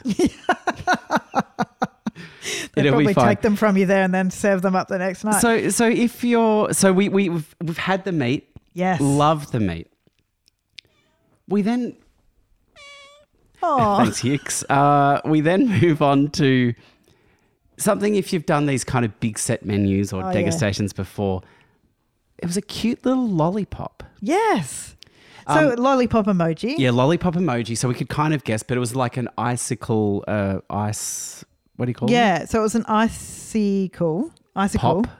but um, It was flavored like uh, umeboshi, so the sakura plum, to go with the season. yes, or was it the tropical fruit, the hyacinth? Not not yuzu, No, it's like hyacinth. not no, hyacinth. That's a plant, but it was maybe it was umeboshi. I, th- I think it was. Okay. Anyway, th- this was after you've had you know you've been you've been through a meat onslaught, just having a nice little fresh. Uh, uh, you know, I mean, this is obviously Icy pole. Icy pole, but I think they call it something different in America. ice. It's like ice lolly, is it? I, maybe ice lolly. It's Yeah. something like that. Anyway, so so we know. Well, this is the kind of it freshens your mouth up, ready for dessert. Now, what came out next? There's two emojis left. We're, Yeah, Oh, okay. So Not th- sure. Yeah, two emojis left. What is that second last emoji there? so the second last emoji, we didn't know. We thought because we'd had the ice lolly, Yeah. um, we were pretty sure we are about to go into dessert. So I thought that second last emoji was like a placeholder one. It was like Oh, cut it's, off. it's the infinity symbol. It, it is kind of, but on It's a funny angle. infinity. Yeah. Yeah. Anyway, so but we're thinking well, it's going to be something light as we lead into the main dessert, and what came out was eh, the only way I can describe it is a beef casserole. is ca- do, do American people know what casserole I is? think so. I think so. Like a beef stew, Beef stew. So, rice- Beef stew. Rice. a big chunk of rice, Yep. and a beef stew. And I don't know what everyone else's associations with beef stew is, but for me, it's like a family meal on Friday night. totally. The- totally. You know, Dad whipped up just because we had some leftover chuck steak in the freezer, and all of a sudden that comes out after this delicious sets of amazing meat But then, plus yeah. the icy pole. So your mouth was feeling fresh from the plum flavors, the coldness of the ice, and then beef stew. Now I was I was It was skeptical. small. It wasn't too big. At no, least. it was it was small. It was beautifully presented, but here I'm thinking, I need to trust Chiyotairyu. Mm. I need to trust the vision. He brought it out. He was cooking it. Did they get the order wrong? Who knows? But I went with it. And I've got to say, I appreciated it. It was very, very good. I didn't want it. No, I didn't need it, no. but I loved it. It was really nice. It was very, very good. And at that point, we moved on to our final dish. Now, this emoji was a strawberry, Yep. and we thought this definitely can't be a beef product. No, there can be no beef wrapped around this strawberry or inserted into it, and it well, wasn't. could we be sure about that? it actually wasn't. It was a um, I don't know what they're called in Japan. An ice- Kakigori. Ah, so, kakigori is shaved ice with um, like a flavoring. a flavoring, and it's a big thing. Like every festival you go to, kids love kakigori. It's shaved ice, Yep. and this was a fancy shaved ice. Yep. And thank goodness it was a smaller shaved ice that you get at, those festivals because I've seen Yeah, the ones you get from a stand cones. in Yeah, yeah, Harajuku yeah. or something. Yeah, yeah, yeah. Like they're massive and you get a big spoon and you eat it for the next, uh, well, until it melts down your fingers. But this one was a really, really small one.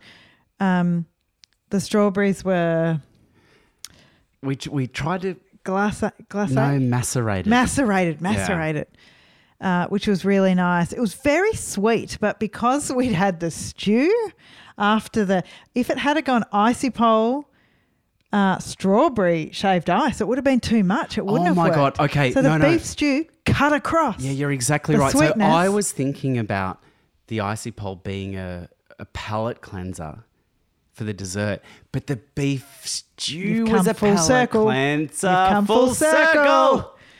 and Yeah. uh, beef stew palate cleanser for the Oh, ice wow. dessert. You know, it's been great to talk through this meal because it takes time to realize genius or to, uh, or to try to understand Yeah. or attempt to understand Yeah. genius. A lot of thought's gone into this. Yeah.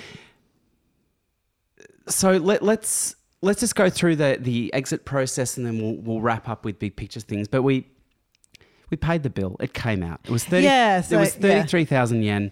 I was like, it could have been worse. Yeah.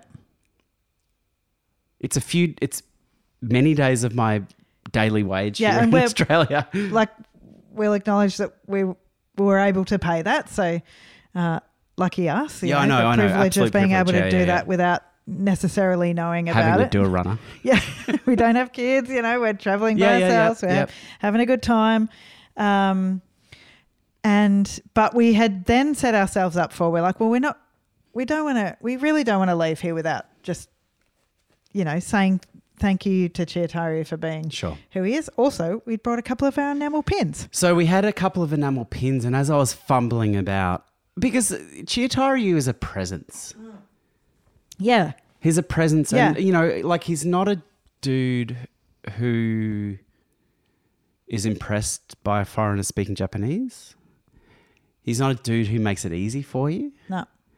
But while I was fiddling about in the bag, he was fiddling about in the drawer, and he s- presented us with a couple of presents. He came out and he said, These are for you. Yeah, Presento. yeah, And he gave us a couple of Chiyotairyu small uh, material bags, Bags.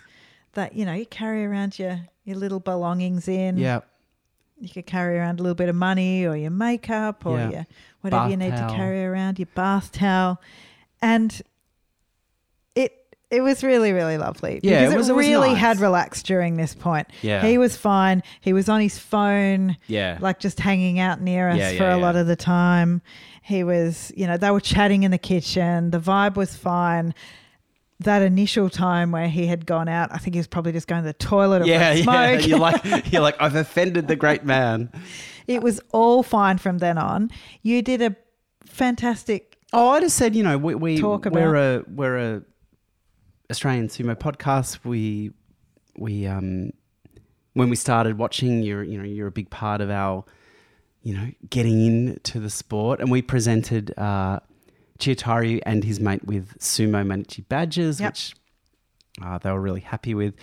And then we, you know, we really wanted a photo, and and like I I get that you know, where Chiyotairyu is in the spectrum of wanting to leave the past behind and probably if you're running a restaurant needing to exploit that a little bit. But he was more than happy to have a photo Yeah, he was happy. and suggested, what about a, a shot in front of the Kesho Mawashi? Yeah, I think that's where he wants to do it, which which shows a certain thing. You know, he's Yeah, yeah, proud yeah. of. yeah, he's proud of it. Uh, so he sat down, we stood up. I did an awkward lean. I'll calculate the angle someday. it's uh, angle equals awkward. you actually did quite well. I always have awkward angles in photos. Though. Oh, you you're no, more upright than me. Whe- Whenever I look at photos of myself, my legs are doing weird oh, things. Oh, yeah. I really It's have to. so hard. I've got to concentrate. Like I, I, I've given up on what my face does. You got a literal second to do it. Yeah, I know. I don't care what my face does. My face looks weird all the time. But my legs, if I hold the legs to the side, it looks like I'm squatting. yeah. Well, you, Anyway, we the leg angle was fine. The leg- because he was sitting. was we were sitting like, down. well, if we go too high, Yeah. they're going to have to go too far back. Yeah. But the restaurant, I can't say it was very small. It was a very small like restaurant. he couldn't go further back. Yeah. So we're like, how is he going to fit? So we were both kind of like leaning in a little Yeah. bit. Um, and then he took heaps, which was really nice. Yeah, and look, so we we left. Uh, we forgot our umbrellas. Chiyotairyu reminded us to take our umbrellas. Yeah. And look, look oh, that overall, was so nice. uh, like a real, uh, an amazing experience with some caveats. Yep. So, so the so the caveats are like, yeah, I mean, it's expensive for Japan, but it could be more expensive. It's, I would say, it's largely impenetrable mm. if you don't have Japanese. Mm. And and you know, I, I think that Chiyotairyu and the Meatland board probably could do a little bit more to, to make it welcoming to foreigners. Because Yep. if you're a sumo fan traveling to Tokyo, you you will 100% go to Meatland. Like, uh, you know, I, I said to you at one point, it'd be great if they had an English menu for people who can't speak Japanese. You're like, the menu is written in emoji. Yeah. I think I didn't have so much a problem with the actual experience itself, although I would have loved different. I wondered if they could play more, like if they're going for the French thing, whether they could play like Serge Ah, mu- Gainsbourg we- and stuff. we were talking like about- have it a bit more upbeat. It was really soft jazz. The the music, yeah. So so two things that I think make a venue is lighting and music. I felt they could have dimmed the lights a yeah, touch. yeah, yeah. It was too bright, but that's a bit Japanese. Sometimes. Ah, yeah, no, you're right. And and and I think it comes down to the feeling they're trying to get across is high end. Yes. And I think in those kind of establishments, high lighting levels go along with that. Yeah. Yeah, the music could have been a little higher. Yeah, music could have been more vibey, I would say. Yeah, vibey. Higher and more vibey. Yeah. Um, a bit more in the space. So the Kesho Mawashi is great, but have some other pictures. Like it was, it was like a rental space. Other than that, you kind of felt like Well, put up some pictures, put up some pictures yeah. of if you're going to sumo angle, put up pictures of him fighting. I, Like, and I him agree. Actually, Coming right. out in his kashimoshi, like go for it. So if you happen to stumble across this place, which I don't think you can because they need reservations, yeah, I, I think you're right. I think they could lean into that Chiyotairyu angle a little Yeah. bit more. yeah, Um, and I think there's a potentially untapped market for for Gaijin coming in and wanting to, you know, pay decent money for really incredible food. yeah. And I guess- to see him. Oh, well, and to see Chiyotairyu, and you know, he's not a he's not a performing monkey. No, He's working the kitchen. he's cooking. He's cleaning. He's doing his work. But the, uh, the other thing I think too is that if you haven't been to Japan before uh, and you want to go to Meatland, I think you've got to have yakiniku before that because basically he's taking something that's a staple of their culture and putting it on, on its head. So if you don't, I think if you don't know what's being turned on its head, it might be a bit weird. Yeah, I don't know. Anyway, but like we had a great time. yeah. I mean, it was it was fifty percent completely surreal Yeah. and weird. It was hard to digest at the time. yeah, yeah. and it's hard to digest now. what we're going to do is we're going to put um, a photo of the menu plus some photos of the courses online, but we'll put it with a disclaimer as well. So if you don't want to see um, the photos, although we've described everything in detail now, um, then you know don't swipe across on Instagram. But yeah, we just wanted to give a, a bit of an insight into what it was like. It it was after attending the sumo and seeing so many of our favourite guys who were you know still competing and who were retired as well, and then to see Chiyotairyu and outside of that, it was just the whole was- the whole trip was pretty good. It was amazing. So, what we're doing for our next trip, the next time we go to Japan, we're planning on visiting Chiyonokuni's brother's ramen restaurant. Yeah. And we'll be bringing you a full sealed section review on Chiyonokuni's brother's ramen restaurant. You heard it here first. This is Sumo Mainichi. We have gone over time with our sealed section on Yakiniku Meatland, but I hope you enjoyed it with us. Um, you heard all the ways that you can interact with us before. So uh, thanks so much for being on board. We'll see you next time. Bye. Bye.「